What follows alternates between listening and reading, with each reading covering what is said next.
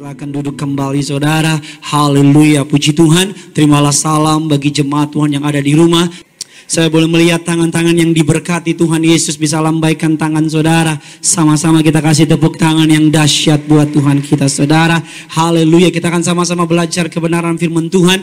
Ini yang Tuhan taruh di hati saya. Kalau minggu lalu saya berkhotbah eh, mengapa Tuhan sengaja membuat kita menunggu. Saya memberikan tiga alasan. Yang pertama karena menunggu menunjukkan isi hati kita yang sebenarnya. Yang kedua saya katakan dalam minggu lalu menunggu melatih kita menjadi pribadi yang sabar. Dan yang ketiga saya katakan bahwa menunggu menyadarkan kita bahwa kita butuh Tuhan. Saya begitu banyak dapat masukan yang menarik, banyak di antara mereka yang berada dalam ruang tunggunya Tuhan, banyak di antara mereka yang berkata, "Pak, khotbahnya pas kena sama saya Pak. Karena saya lagi nunggu kapan dapat pekerjaan lagi. Saya lagi nunggu kapan dipulihkan dan sebagainya dan sebagainya. Pada malam hari dalam serial khotbah Ruang Tunggunya Tuhan. Saya ingin mengajar saudara tema khotbah saya pada malam hari ini. Tetap kuat menunggu waktunya Tuhan. Apa tema khotbahnya saudara? Tetap kuat menunggu waktunya siapa? Waktunya Tuhan. Kita percaya bahwa kalau kita menunggu sesuatu dan kita ada jaminan bahwa yang kita tunggu itu adalah yang terbaik, kita akan beroleh kekuatan. Katakan amin dulu. Saudara dan saya mau menunggu antri di restoran yang mahal, restoran yang enak makanannya, karena saudara tahu restoran tersebut makanannya sudah terbukti. Betul saudara? Saudara mau antri bangun pagi-pagi untuk masuk ke sebuah department store atau antri untuk yang namanya iPhone terbaru dan sebagainya karena saudara tahu bahwa kalau produk ini keluar dijamin hal yang baik. Kalau dunia dapat menjamin produknya, apalagi kerajaan surga katakan amin. Kalau saudara menunggu di ruang tunggunya Tuhan, saya pastikan penantianmu kepada Tuhan tidak akan pernah mengecewakan. Kalau Tuhan harus membuat saudara menunggu, saya pastikan penungguanmu, penantianmu kepada Tuhan akan jauh lebih baik daripada saudara menanti dengan waktunya manusia. Katakan amin.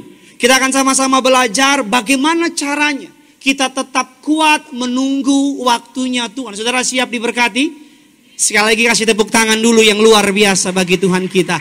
Haleluya. Sama-sama kita baca. Yang pertama, bagaimana caranya kita tetap kuat menunggu waktunya Tuhan. Ulangan 31 ayatnya yang ke-6. Ulangan 31 kita akan ulangan malam ini saudara 31 ayatnya yang ke-6 yang sudah di sana sama-sama dengan saya katakan saya pasti diberkati.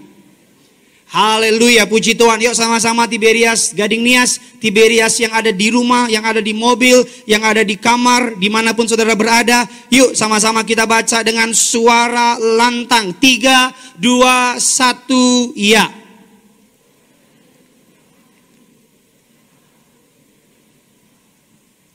Sebab apa? Dialah yang apa? Berjalan menyertai engkau, ia tidak akan apa? Membiarkan engkau dan apa? Tidak akan meninggalkan engkau. Sama-sama bilang sama saya, tidak akan pernah dibiarkan. Sama-sama bilang sama saya, tidak akan pernah ditinggalkan. Itu janji Tuhan kepada saudara dan saya. Alkitab katakan demikian dalam 1 Korintus 15 ayat yang ke-17. Dikatakan dan jika Kristus tidak dibangkitkan. Sama-sama bilang sama saya Tuhan saya sudah bangkit. Dikatakan maka sia-sialah kepercayaan kamu dan kamu masih hidup di dalam dosamu. Kabar baiknya Tuhan saudara dan saya, Yesus Kristus namanya, dia sudah mati dan dia sudah bangkit. Katakan amin. Alkitab katakan janganlah takut. Alkitab katakan kuatkan dan teguhkan apa saudara? Hatimu janganlah takut dan janganlah gemetar. Yang pertama untuk saudara dan saya kuat dalam menunggu waktunya Tuhan. Yang perlu saudara dan saya pahami adalah tanamkan di hatimu sekalipun kelihatannya engkau terlambat, Sekalipun kelihatannya sudah kelewatan waktunya, sekalipun kelihatannya tampaknya akan mengalami kerugian, faktanya engkau dipecat, faktanya usahamu bangkrut, faktanya tabunganmu mulai habis, faktanya keadaan bukan tambah baik, tapi Alkitab katakan yang pertama, janganlah takut. Sama-sama bilang sama saya, saya nggak boleh takut. Tahukah saudara kekuatan percaya dengan kekuatan takut sama hebatnya. Kekuatan percaya dan kekuatan takut sama apa saudara? Sama hebatnya. Kalau karena ketakutan bisa membuat begitu banyak orang tidak keluar rumah karena takut yang namanya COVID-19. Kalau karena ketakutan bisa membuat orang tidak berani lagi mencintai karena pernah dikecewakan. Kalau karena ketakutan bisa membuat orang tidak lagi bisa bersikap seperti biasa karena menutup diri. Kekuatan ketakutan dengan kekuatan kepercayaan sama hebatnya. Kalau saya harus milih, saya memilih untuk percaya bukan untuk takut. Amin. Kalau saya harus memilih, saya memilih untuk percaya. Karena kepercayaan mendatangkan ketenangan di hati saya. Karena kepercayaan membuat saya berpengharapan akan hari depan. Alkitab katakan demikian Yohanes 20 Ayatnya yang ke-15. Yuk sama-sama kita baca. Tiga, dua, satu, iya.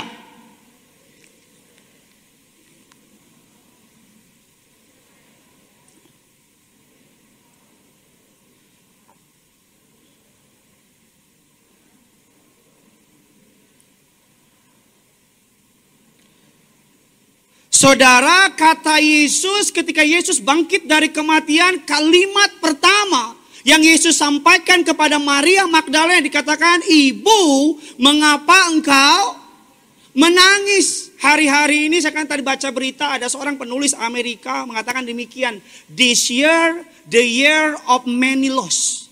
Tahun ini adalah tahun banyak kehilangan. Ditulis di sana bahwa tahun ini ada banyak orang kehilangan pekerjaan. Ada banyak orang kehilangan pendapatan yang biasa dia dapat. Ada banyak orang kehilangan orang yang dia kasihi karena terkena COVID. Makanya dibilang the year of many loss. Tahun 2020. Tahun banyak kehi, kehilangan. Mungkin saudara kehilangan pendapatan. Mungkin saudara kehilangan uh, teman yang biasa pergi ke gereja bareng. Mungkin saudara kehilangan apa pun, you name it, sebut aja. The year of many loss. Mungkin tahun ini tahun di mana saudara banyak dikuras air matanya. Karena kenapa? Karena keadaan serba nggak pasti. Mungkin tahun ini tahun yang saudara bilang tahun yang paling bagi generasi saya, generasi saya. Ini satu-satunya atau pertama kalinya generasi kami. Saudara generasi saya ini 17 tahun ke atas. Kemarin baru ulang tahun 19 tahun. Bagi generasi kami, ini tantangan challenge yang cukup berat buat generasi kami. Mungkin generasi orang tua saya sudah melewati 98 orang dan sebagainya. Tapi bagi generasi kami ini generasi yang cukup berat buat generasi kami. Karena kami nggak pernah dilatih untuk melewati yang namanya COVID tiada enti, nggak tahu kapan berakhir. The year of many loss. Banyak di antara kita datang ke gereja mungkin karena mulai kehilangan pendapatan yang biasa sudah dapat, sudah dapat tahun-tahun yang lalu. Banyak di antara kita mungkin hari-hari ini setiap malam menangis dan kau mulai berkata sama Tuhan, Tuhan, tabungan yang aku tahun bertahun-tahun, yang aku simpen saving bertahun-tahun, habis dalam tempo empat bulan, nyaris tak terdengar, isu si Fanter. Nggak lucu ya, makasih. Iya saudara, the year of many loss. Tahun di mana kita banyak kehilangan. Tapi percayalah, selama engkau nggak kehilangan keselamatan, selama engkau nggak kehilangan iman, apa pun kehilanganmu Tuhan bisa ganti hilang semua ya. Amin ini semangat banget. Kemarin minggu lalu ada bapak-bapak di sini. Kalau suami dipecat, istri jangan marah-marah. Bapak-bapak belum beres. Amin. Kan jadi ketahuan bahwa dipecat. The year of many loss. Tahun banyak kehilangan. Apa pendeta banyak kehilangan? Enggak, enggak usah diceritain deh. Nanti curhat di mimbar. Kehilangan Tahun di mana ketika Maria Magdalena, yang saya suka dari Magdalena apa saudara? Kita katakan ketika Yesus pertama kali bangkit, yang pertama kali mencari Yesus bukan pria, bukan 12 rasul, tapi Maria Magdalena. Kalau saya pelajari Maria Magdalena sejarahnya dari awal Dia ketemu Yesus sampai Yesus mati di kayu salib, sampai Yesus bangkit, sampai Yesus naik ke surga. Maria adalah salah satu hamba Tuhan yang paling konsisten ikut Tuhan.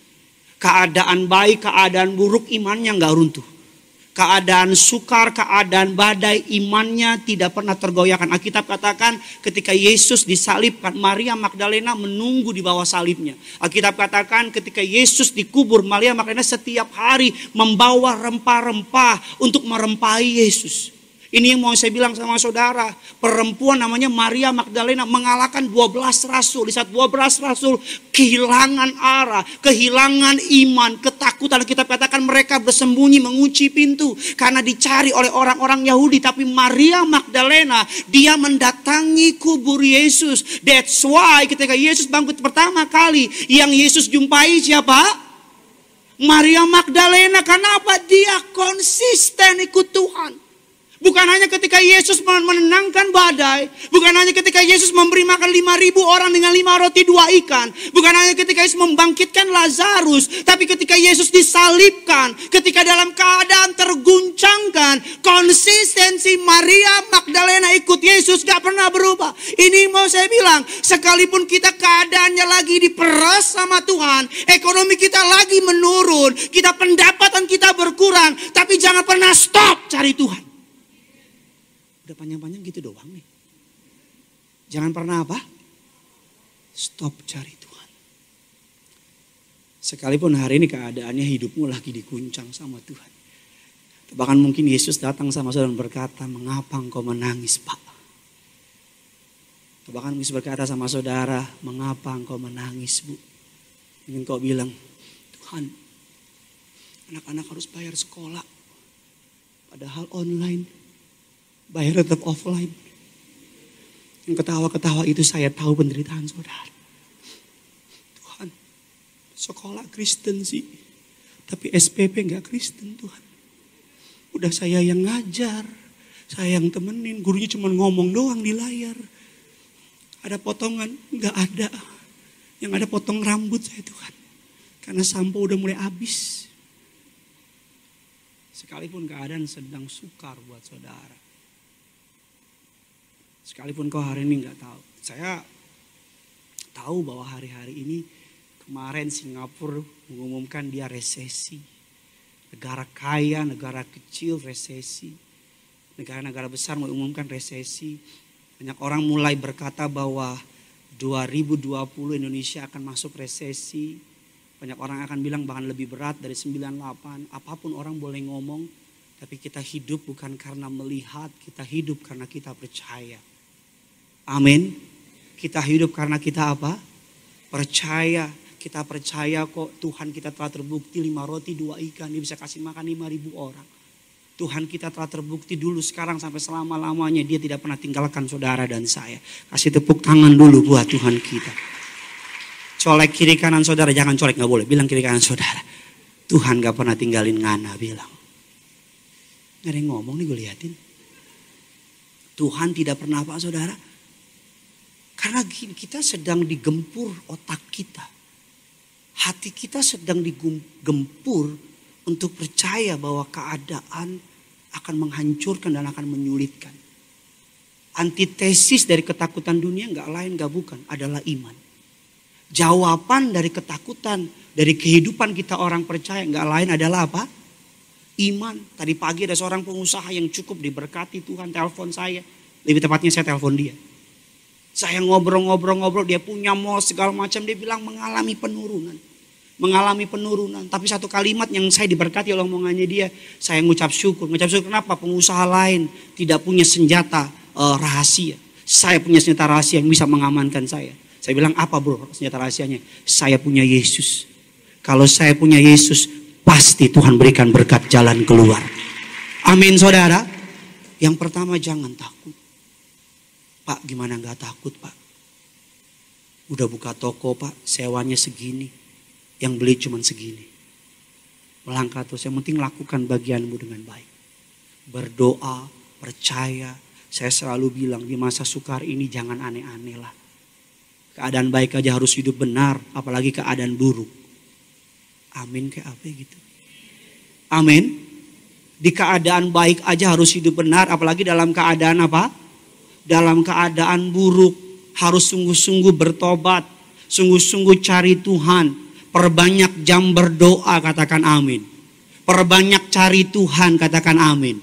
Hati ya Rabu jam 7 malam ikut Gideon Simanjuntak di Gading Nias. Kok gak ada yang amin? Gitu dong, awas gak datang ya. Amin saudara. Cari Tuhan lagi. Karena untuk saudara nggak takut, nggak lain nggak bukan. Saudara harus yakin saudara punya jaminan. Kenapa saya di rumah nggak takut? Karena saya di rumah takut tahu. Di rumah ini saya tahu, saya tahu ada ada yang jaga, ada orang di rumah, saya tahu rumah saya, makanya nggak takut. Kenapa kita nggak takut jalan hidup ini? Karena kita tahu ada Yesus beserta kita. Alkitab katakan dia tidak pernah meninggalkan dan tidak pernah apa saudara Alkitab katakan apa dalam ulangan 36? Tidak pernah membiarkan engkau dan tidak akan meninggalkan engkau. Dikatakan dialah yang berjalan apa saudara? Menyertai engkau. Seperti saya bilang di awal khotbah saya, kekuatan ketakutan dengan kekuatan kepercayaan sama dahsyatnya. Kalau saudara memberi kuasa kepada ketakutan, ketakutanmu akan menghancurkan masa depanmu. Tapi kalau kau memilih untuk percaya kepada kekuatan kepercayaan, kepada iman, kepada Kristus. Makanya saya mau bilang sama saudara, Tuhan sanggup pelihara umatnya. Amin. Tuhan apa saudara? Sanggup pelihara saudara. Tuhan sanggup buka jalan buat saudara. Bahkan saya doa, Engkau yang kekurangan gak tahu dari mana berkatnya. Ada supranatural supply dari surga. Ada orang Tuhan kirim, ada burung gagak berterbangan di rumah saudara. Itu bukan burung gagak asli ya. Tapi Tuhan kirim. Gak tahu dari mana. Untuk tolong saudara. Karena kita hidup oleh oleh siapa bos? Oleh iman, oleh Tuhan. Kitab katakan orang yang mengandalkan Tuhan. Seumpama seperti pohon yang ditanam di tepi aliran sungai. Berbuah pada musim, daunnya tidak menjadi kering. Apa saja yang dikerjakannya, dibuatnya berhasil. Sama-sama bilang sama saya, saya dibuat berhasil. Amin saudara. Dibuat berhasil. Yang kedua, bagaimana untuk saudara dan saya kuat menunggu waktunya Tuhan. Doa saya di tahun the year of many loss, di tahun di mana saudara mungkin banyak kehilangan. Bahkan gereja pun juga struggle kok. Gereja Tiberias mengalami tantangan demi tantangan. Tapi kita percaya Tuhan yang dirikan Tiberias, Tuhan juga yang pelihara Tiberias. Amin saudara. Hari-hari ini banyak juga hamba Tuhan mengalami, ya kita khotbah sama jemaat, percaya Tuhan pasti sediakan. Kita juga menghadapi, mana ini Tuhan? Ya tapi kita percaya. Ada aja berkatnya. Ada aja musisatnya. Satu hal yang saya pegang untuk keperluan hidup kita, Tuhan gak pernah terlambat. Amin. Untuk makan minummu Tuhan sediakan.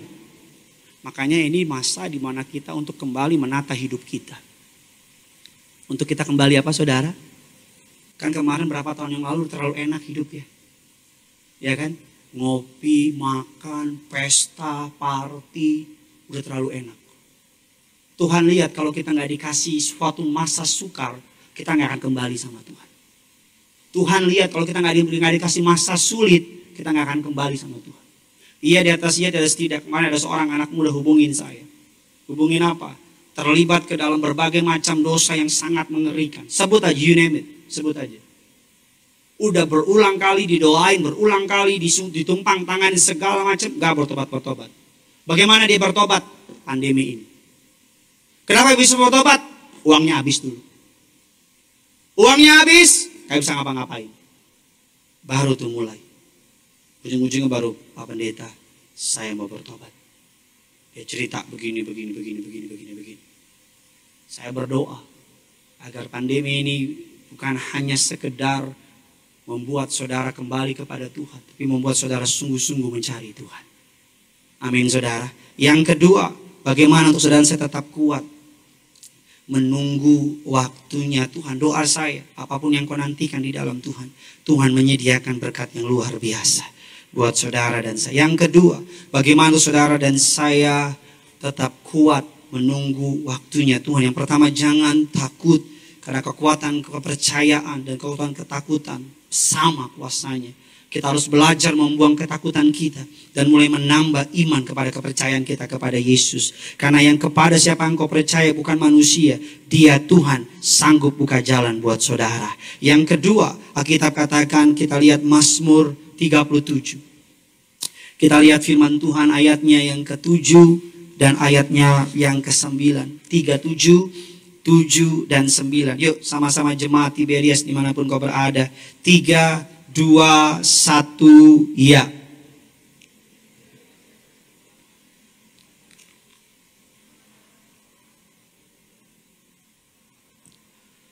Ayat yang ke-8, berhentilah apa? Marah dan apa? Tinggalkanlah panas hati itu, janganlah marah. Itu hanya membawa kepada apa saudara? Kejahatan ayat yang ke-9 sebab orang-orang yang berbuat jahat akan apa? Dilenyapkan, tetapi orang-orang yang apa? Menanti-nantikan Tuhan akan apa saudara? Mewarisi negeri sama-sama dengan lantang bilang sama saya orang-orang jahat akan dilenyapkan. Sama-sama bilang sama saya orang-orang yang menantikan Tuhan akan mewarisi negeri. Amin saudara. Di waktu-waktu ini ada banyak di antara kita pengen putar balik Putar balik apa? Ikut Tuhan kelihatannya mentok. Ikut Tuhan hidup benar, hidup suci kelihatannya mentok. Kita pengen putar balik ikut cara dunia. Kita pengen putar balik supaya waktu kita dipercepat. Supaya waktu Tuhan yang kelihatannya lama itu nggak jelas itu kapan ada waktunya. Supaya waktu itu segera datang. Banyak di antara kita hari-hari ini mulai menjadi lemah. Bahkan gak sedikit dari mereka yang mulai kehilangan iman. Gak sedikit dari mereka yang mundur pelayanan. Ada beberapa orang izin pelayanan dengan alasan mau istirahat dari pelayanan. Dalam hati saya kok pelayanan istirahat? Saudara ngerti gak sih diam aja nih? Halo, ada orang sini nggak ada orang, ada ada nggak ada nggak ngaruh saudara. Mau izin pelayanan, ditanya kenapa, mau istirahat, kan aneh.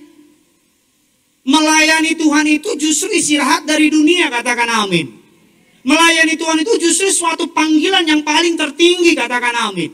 Kemarin minggu lalu saya khotbah di Sarbini udah sesi terakhir beres karena jemaat begitu banyak tambah lagi. Suara udah mulai habis, otak sama mulut udah nyambung. Tapi namanya pelayanan. Amin. Namanya kehormatan. Selagi ada kesempatan layani Tuhan. Apalagi akhir zaman begini. Ayo perbanyaklah harta di surga bukan di bumi katakan amin. Tambah, tambahkan rekeningmu di surga, bukan rekeningmu yang di bumi. Karena rekeningnya di bumi tergantung dolar naik apa turun. Rekeningnya di bumi tergantung yang namanya Bank Fed di Amerika.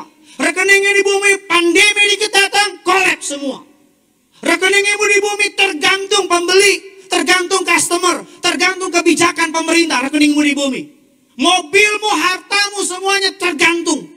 Tapi rekeningmu di surga, mengat pencuri, maling tidak dapat mengambilnya. Amin.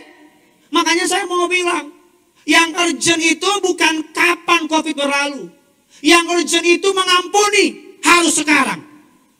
Yang urgent itu apa? Mengasihi, harus sekarang. Yang urgent itu apa? Melayani, harus sekarang. Yang urgent itu apa? Hidup baik, harus sekarang. Itu yang urgent. Katakan amin. Kapan COVID mau berlalu terserah Tuhan. Doa saya sih secepatnya. Karena kenapa? Bosan juga lihat jemaat kayak ujian begini bangku ini. Jarak-jarak kayak ujian SPMB ini. Ya kan saudara? Mama saya mau ke gereja, bontot, mama mau ke gereja. Saya bilang, jangan ma. Kenapa? Kalau mama ke gereja pusing juga. Kita pendeta juga deg-degan. Saya mau bilang yang urgent itu bukan kapan COVID berlalu.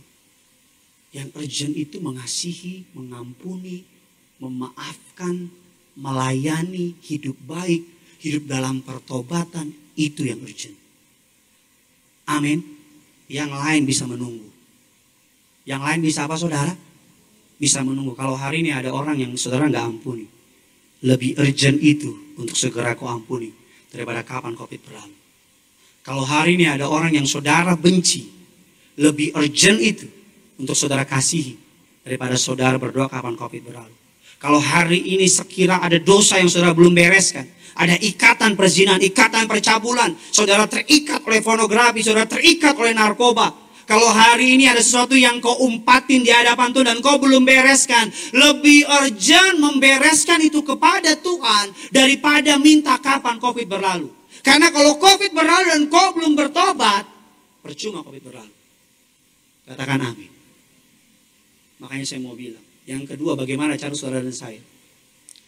Kuat menanti waktunya Tuhan. Kita katakan jangan menjadi lemah. Sama-sama bilang sama saya, saya nggak boleh lemah. Sama-sama bilang sama saya, Tuhan menyertai saya. Kita yang manusia yang lemah ini kita nggak berdaya. Tapi ketika ditempel oleh kekuatan yang maha kuasa itu, kita jadi dengan penuh kuasa, penuh daya. Katakan amin. Kalau sendiri nggak bisa buat apa-apa. Tapi ditempel oleh Tuhan ditopang oleh Tuhan, disertai oleh Tuhan, dipimpin oleh Tuhan. Tuhan jaga saudara. Engkau yang lemah gak berdaya ini akan Tuhan pakai melakukan perkara-perkara yang ajaib dan gagah perkasa. Kasih tepuk tangan dulu buat Tuhan kita. Ada satu cerita yang menarik bagi firman Tuhan. Dikatakan demikian saudara. Alkitab katakan satu Raja-Raja 17. Satu Raja-Raja 17 ayatnya yang ke-10. Satu Raja-Raja 17 ayatnya yang ke-10. Saya suka sekali cerita ini, saya bisa baca nanti di rumah. Ada cerita yang menarik, kebenaran firman Tuhan yang pasti memberkati saudara. Sama-sama kita baca. Tiga, dua, satu, iya.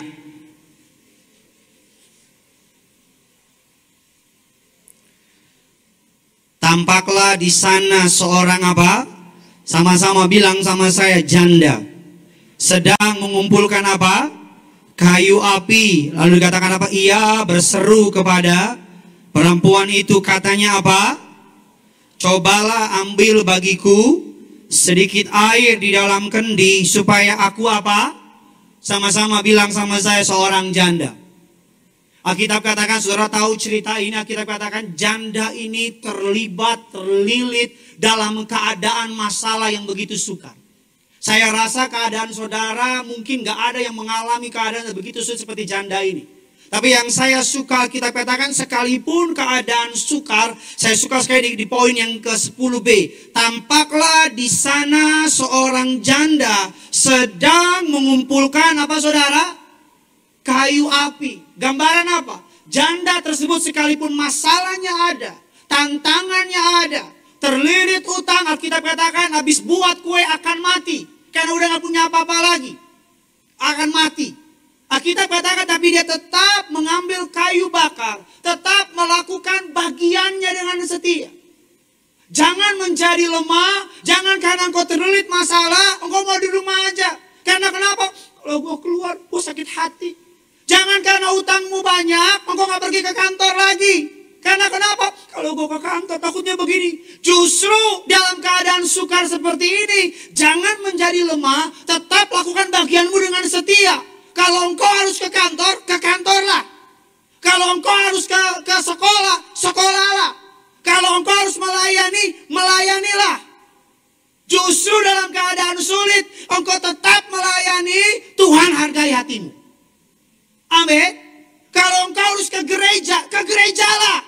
Jangan pakai alasan, aku baru diputusin Pak Pendeta. Hashtag najis.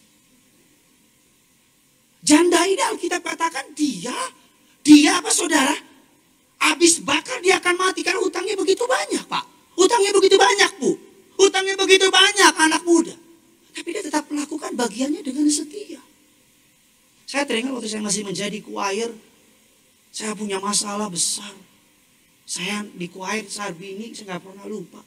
Lagu pujian ku tak pandang karena ada banyak masalah. Saya sambil nangis. Teman saya nengok, gila lu keringetan berair mata. Iya, iya. Nangis gitu. Pujianku tak pandang dari, tapi nangis. Dalam Yesus kita bersaudara. Dalam Yesus, dalam nangis. Saya tetap keluar melayani. Karena iman bukan perasaan tapi komitmen. Ketika rasa-rasanya nggak kuat, rasa-rasanya dikhianatin, rasa-rasanya sakit, rasa-rasanya kecewa. ambil Alkitabmu, setir mobilmu, gak ada mobil, naik gojek, gak ada gojek, naik angkot, gak ada angkot, jalan kaki. Kalau perlu merangkap untuk rumah Tuhan. Kalau perlu apa saudara?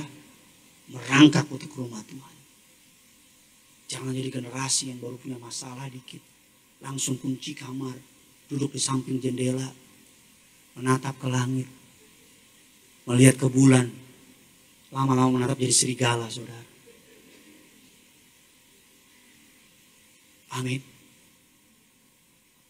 Saya mau bilang gini sama saudara, di masa sukar ini, engkau yang mungkin mengalami masa sulit, jangan patah semangatmu. Doanya gini sama Tuhan. Tuhan, kadang-kadang Tuhan gak izinkan kita, kadang-kadang Tuhan gak jawab doa kita. Kita tetap dibawa Tuhan melewati api. Ketika kita teriak, jangan bawa saya ke dalam api. Tapi Tuhan tetap bawa kita melewati apa? Ketika itu terjadi, jangan tanya kenapa saya harus melewati api. Tapi berdoa Tuhan, mampukan saya melewati api. Dan yang kedua, apa yang Tuhan mau aku lakukan di tengah-tengah api ini. Amin. Kalau Tuhan tidak menjawab doamu ketika engkau minta supaya engkau tidak dipecat dan faktanya engkau dipecat. Jangan berkata sama Tuhan, Tuhan kenapa aku dipecat? Tapi yang pertama bilang aku mengucap syukur sekali mana aku nggak tahu aku dipecat. Tapi aku percaya ada maksud Tuhan yang indah di tempat itu. Amin. Ketika engkau melewati, engkau bilang Tuhan tuntun aku. Saya percaya kok. Di masa sulit ini Tuhan berbicara lebih keras dari masa-masa nyaman sebelumnya. Karena masa nyaman membuat kita semakin tuli kepada firman Tuhan. Karena masa enak membuat kita semakin jauh dari Tuhan. Seringkali butuh yang namanya masa sukar untuk kita memalingkan wajah kita dari dunia, untuk menaruh wajah kita kepada Tuhan. Amin. Makanya saya mau bilang generasi yang melewati pandemi ini ada generasi yang dikasih oleh Tuhan. Yang amin gak ada. Generasi yang Tuhan izinkan melewati coronavirus, COVID-19 adalah generasi yang dikasihi oleh Tuhan. Karena dari semua generasi dia pilih saudara dan saya untuk melewati ini. Amin. Saya bangga melewati masa-masa live streaming tanpa jemaat. Bangga sekali. Nanti kalau ada pendeta di bawah saya akan bilang, saya hebat-hebatnya loh. Lu belum pernah menghadapi jemaat dengan hanya satu kamera. Ngomong sendiri, jawab sendiri. Ngelawak sendiri, ketawa sendiri. Saya hebat-hebatnya lu, lu belum pernah lihat jemaat, bangku banyak, ada orang? Gak ada. Hanya apa? Lu, Tuhan, Roh Kudus, di pojok ada setan. Mohon maaf ini pojok, gak ada maksud saya. Sehebat-hebatnya generasi yang kita akan bilang sama mereka, lu belum pernah kan ketemu orang cuman kelihatan mata, bibirnya ketahuan. Kita nggak tahu ketika dibuka ternyata setan. Wah. Nggak ada yang tahu. Sehebat-hebatnya generasi mereka, kita berkata, lu pernah kan ketemu mama lo dari jauh lo lihat seperti seorang pria yang mengidamkan wanita idamannya. Saya ketemu mama saya berapa hari yang lalu, saya cuma lihat dari jauh. Saya bilang, mama, mama saya bilang, bontot. Saya bilang, mama. Dia bilang, bontot. Saya bilang, mama, banyak omong kau. Maaf, mama. Galak kali kau, ma. Saya nggak bisa peluk mama saya, nggak bisa. Tanya istri saya. Saya mau peluk, saya ingat saya habis pelayanan ketemu banyak orang. Bukan saya nggak beriman, awas dia bilang nggak beriman. Bisa peluk di Setiberia Center. Ada jemaat, Pak minta minyak, saya cuma kasih begini. Pak mau ngobrol, dari situ saja. Kita dipisahkan bukan karena derajat status, bukan karena apa, tapi dipisahkan karena COVID-19. Kitab katakan, peneliti mengatakan COVID-19 kecil kan? Ya kan? Kecil banget gitu, setitik. Cuma bisa dilihat di di micro microwave eh micro Kayak nggak pernah salah aja saudara. Kayak hidupmu lebih kudus dari saya aja sih. Mikrofon. Eh? Mikroskop, ya ampun. Saya sengaja sebenarnya tahu. Apa tuh? tuh? Ahai. Iya. Maaf ya salah tadi. Di mikrofon. Mikroskop, ya ampun. Susah banget itu kalimat. Di teropong-teropong. Gampang kan aman. Covid dilihat di teropong. Di mikroskop. Kita bilang, kan cuma kecil. Kita bilang jika engkau punya iman sebesar biji sesawi. Kecilnya sama. Saudara mau pilih apa? Iman sebesar biji sesawi atau virus sekecil COVID-19? Di sini ngomong iman kan? Oh, COVID kecil. Tapi ngobrak-abrik dunia. COVID kecil bisa bikin rumah tangga cerai. COVID kecil bisa bikin orang yang bilang berjanji I love you forever and ever to the moon and back. Covid kecil, tapi bisa bikin perusahaan raksasa bertekuk lutut. Covid kecil, tapi bisa bikin hamba Tuhan putar balik. Jadi apa? Hamba dunia. Begitu juga dengan iman. Sekalipun kecil kita bilang kalau kau berkata kepada gunung ini beranjaklah asal engkau tidak ragu dan percaya dan tidak bimbang maka gunung ini beranjak. Amin. Ayo kasih tepuk tangan buat Tuhan kita.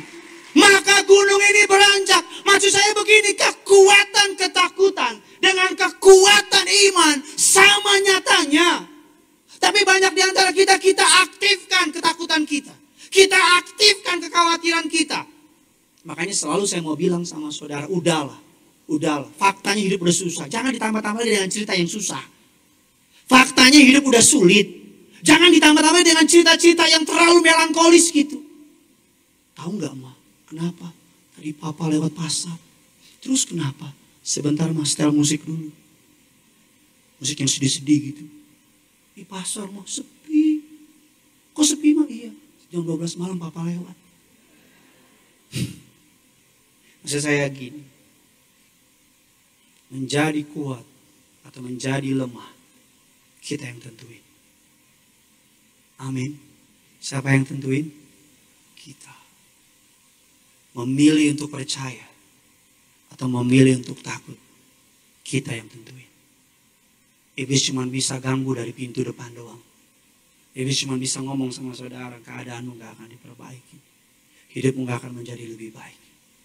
Tapi yang memiliki power, yang memutuskan keadaan itu bukan iblis. Bahkan bukan masalah. Kita yang menentukan. Sama-sama bilang sama saya, saya yang nentuin. Doa saya saudara memilih untuk percaya. Bukan memilih untuk takut. Saya khotbah dua minggu belakangan ini. Kalau sebagai manusia, sebagai manusia. Saudara maaf ya, sebagai manusia. Ketemu jemaat begitu banyak. Begini juga loh. Begini juga. Sampai di rumah istri saya protokol ketat udah mirip UGD. Sampai di rumah ganti baju bukan di dalam, di depan rumah. Dengan alasan ada mertua dan ada anak kecil. Ya udah, di rumah buka baju tentunya dialangin nggak mungkin. Kalau nggak kelihatan suspek perut saya kan. Saya tahu saudara nggak percaya, saya aja nggak percaya. Iya, ganti baju di luar. Setiap kali beres sesi, masuk ke mobil, sat, sat, sat, sat, sat. masuk ke gedung. Bukan saudaranya, saya juga disemprot. Sampai basah. Ada jemaat di Kelapa Gading incim-incim, WA saya komplain. Dia bilang, gue ke gereja bukan sembuh malah meriang.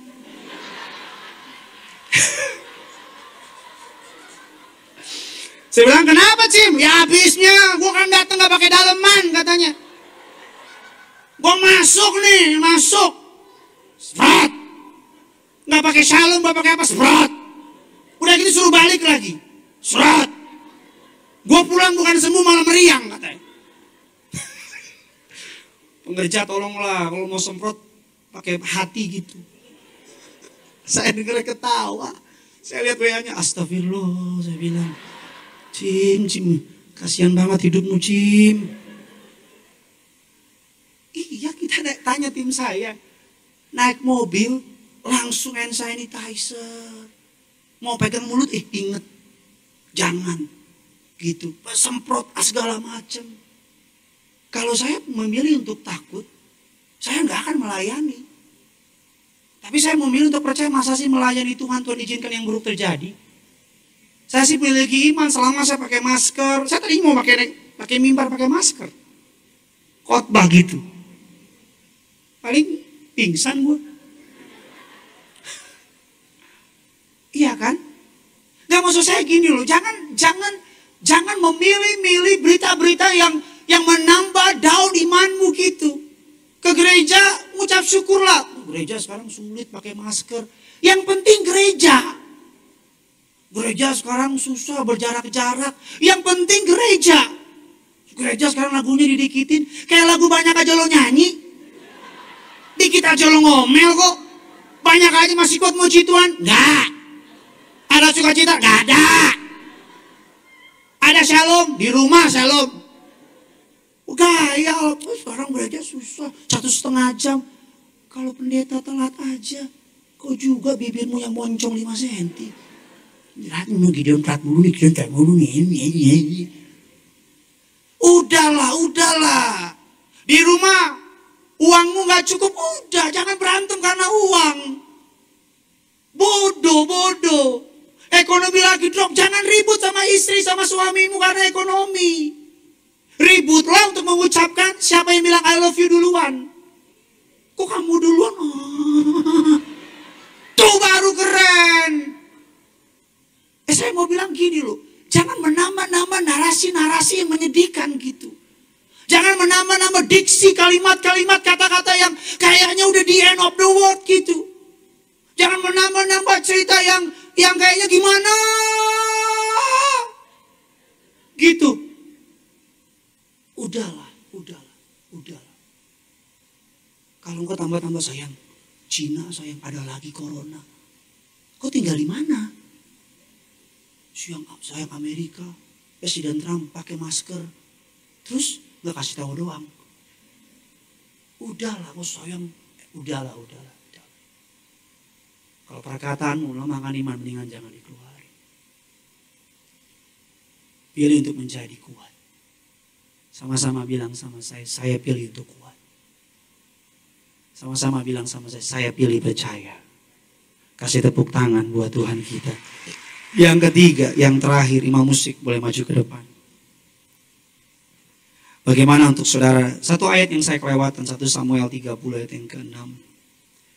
1 Samuel 30 ayatnya yang ke-6. Sama-sama jemaat Tiberias di mana pun kau berada. Baca 3, 2, 1, ya.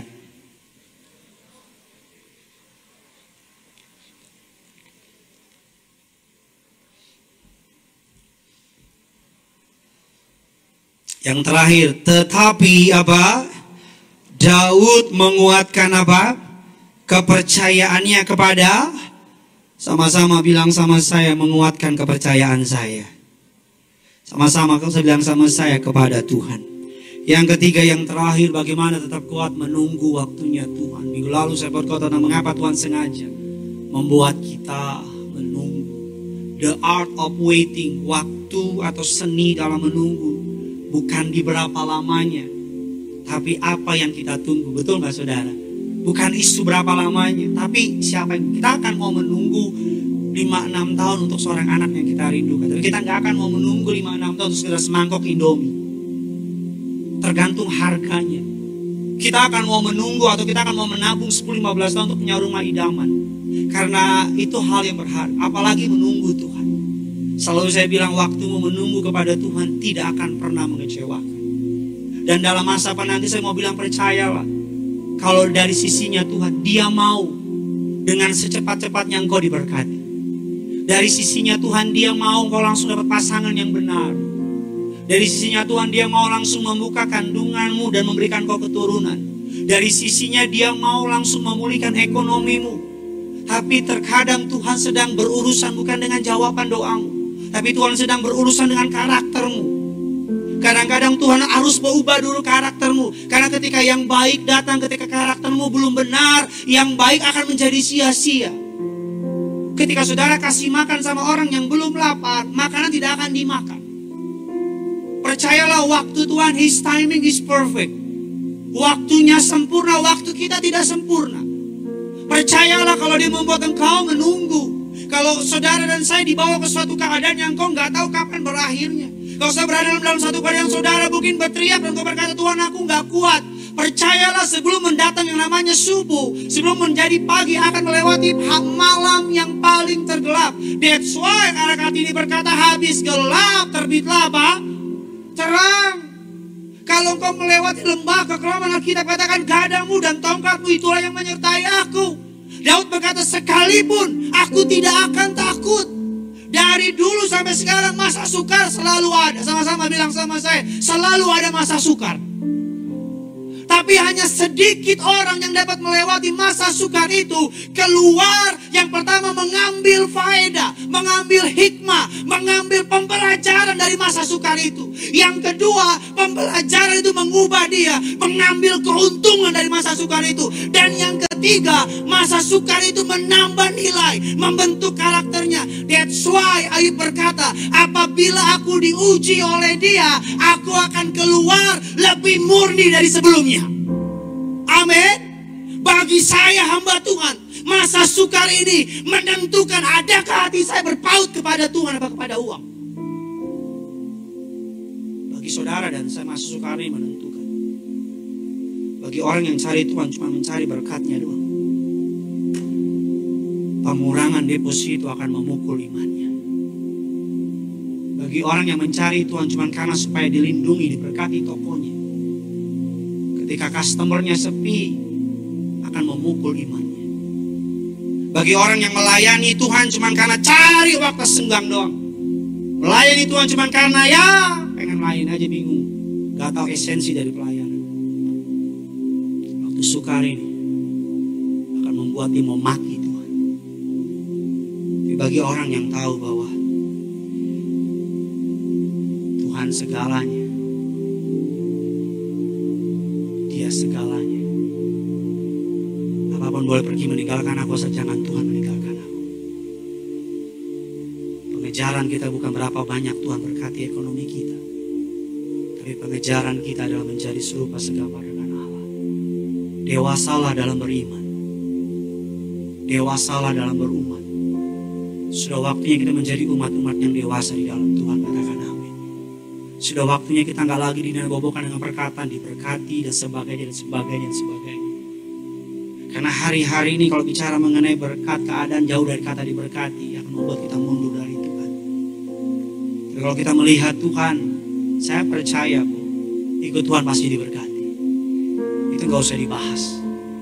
Pasti. Itu hukum alam, sepasti habis malam datang pagi. Habis pagi ada siang. Sepasti matahari terbit di pagi hari, ikut Tuhan pasti diberkati. Makan minumanmu pasti disediakan. Ikut Tuhan pasti naik ke kantor itu pasti. Tapi lebih dari semuanya. Hari-hari ini juga buat saya pribadi sama istri, sama keluarga. Pada waktu yang lalu saya pergi ke sebuah mall, makan sebuah restoran, jam 5 atau jam 6, jam 5 atau nggak salah. Makan enak, terus saya tanya sama pegawainya. Saya bilang, Pak, hari ini rame. Aduh, Alhamdulillah Pak, rame. Oh, berapa orang? Bapak pengunjung kedua. Saya bilang, oh. Terus gimana gajinya? Ya, kata bos, kalau uang cukup, digaji. Kita suruh buka toko dulu. Yang penting kerja dulu. Nanti adalah pasti dari bos. Itu makan yang saya makan tadi mau keluar lagi. Saya langsung ambil dompet saya. Gak banyak sih, cuma 2 juta dolar. Orang kaya. Saya buka. Gak, gak, gak sebut berapa lah. Saya kasih lebih. Saya sadar apa? Kalau saya masih komplain sama Tuhan. Karena pendeta gak ada jadwal buat offline dan sebagainya. Saya gak tahu diri sama doain orang di TPS Menteng Prada. Sudah, dia cerita berangkat ibadah dari rumahnya jalan kaki. Saudara tahu rumahnya di mana? Senen. Tiap minggu berangkat ke Menteng Prada jalan kaki. Maju minta doa, nggak ada muka-muka sedih, nggak ada muka-muka drama-drama gitu. Ah, pendeta. Nggak ada. Pak pendeta doain dong. Doain apa? Saya kalau ke gereja selalu naik jalan kaki pak. Terus kita doa apa? Doain biar saya kuat. Saya kira minta mobil gitu, minta motor. Enggak, cuman doain pak biar saya kuat. Saya yang tumpang tangan, saya bilang, ini pendeta lo apa gue ya? Karena dia nggak minta mobil, nggak. Dia nggak minta kayak saudara gitu, mobil nggak ada pintu. Keluar dari bawah. Nggak, saya tuh lihat orang yang kayak gitu jalan kaki tiap minggu dari Senin, Selasa, Rabu, Kamis ke Menteng Prada yang saya nggak tahu bisa setengah jam 35 menit terus maju ke depan dan dia lakukan itu puluhan tahun not even komplain. Dia datang minta doa senyum-senyum pak. Tolong doain dong. Saya ibadah suka jalan kaki dari Senin tahukah saudara betapa menamparnya bagi saya itu? Tahukah saudara bagi saya betapa itu membuat saya malu dengan permintaan-permintaan saya yang seakan-akan Tuhan wajib memenuhi karena saya sudah melayani Tuhan. Tahukah saudara membuat membuat saya menjadi saya melayani bertahun-tahun berkhotbah gak sebanding dengan orang yang dari rumahnya Senin keluar rumah bawa belutin mengikut Yesus keputusanku.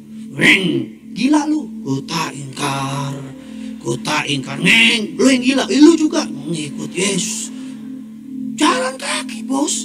Saudara baru lip mati dikit, udah langsung bilang Tiberias gak profesional. Lu Bambang gak profesional. Emosi. Kita baru AC mati dikit. Kita baru dimarahin sama leader kita. Kita langsung bilang, gue kan gak dibayar. Gue kan melayani sukarela. Kalau gue suka, gue rela. Kalau gue nggak rela, ya gue nggak suka. Saya, saya kayak dapat revelation itu khotbah terbaik yang pernah saya terima. Itu orang kayak seakan-akan berkhotbah sama saya. Jadi saya masuk mobil, saya cuma bilang sama Tuhan, ampuni saya kalau masih saya nggak tahu diri sama Tuhan. Maafin saya kalau saya dapat makan nasi sama telur sama kecap. Nasi telur kecap banget nih.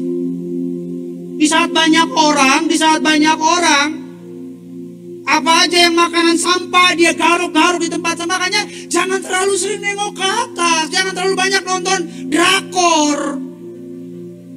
Crash landing on you sampai crash beneran kau.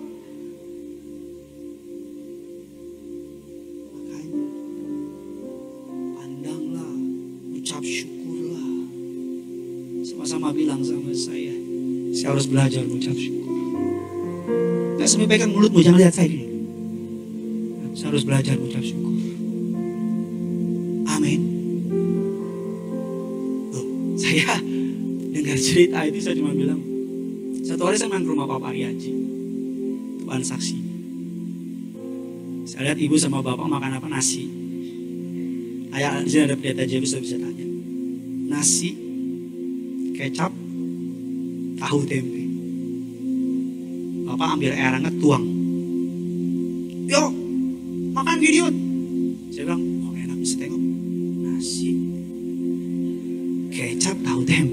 Hilang langsung makan. Nggak enak. Saya bilang, enak dari mana pak? Tapi orang kaya, orang besar, pernah jadi kerja di istana, makan nasi, tahu tempe, kecap, dibilang enak. Saya nggak doa saudara tiap hari makan tahu nasi tempe, enggak. Tapi gini, tapi gini. Jangan marah karena Menaruh perhatianmu bukan apa yang kau nggak punya, tapi taruhlah perhatianmu kepada apa yang Tuhan sudah beri. Kau akan mengucap syukur. Maka kan ada lagu kan berkat Tuhan. Mari hitunglah. Kau kan kagum oleh kasihnya. Berkat Tuhan.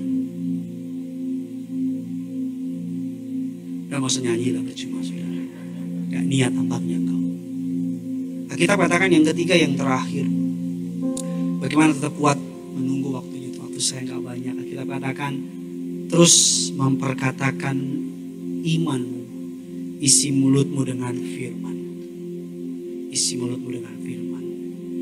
Saya doa agar kita makin dewasa dalam Tuhan, agar kita nggak lagi cetek mengejar perkara-perkara dunia, agar doa kita bukan lagi berpusat kepada kita, saya, saya berkati aku, berkati aku, berkati aku. Agar doa kita mulai berpusat, bentuklah aku seturut dengan gambaranmu. Selamat hari Rabu, Tuhan Yesus memberkati saudara. Kita tutup Alkitab kita, kita kasih tepuk tangan yang luar biasa.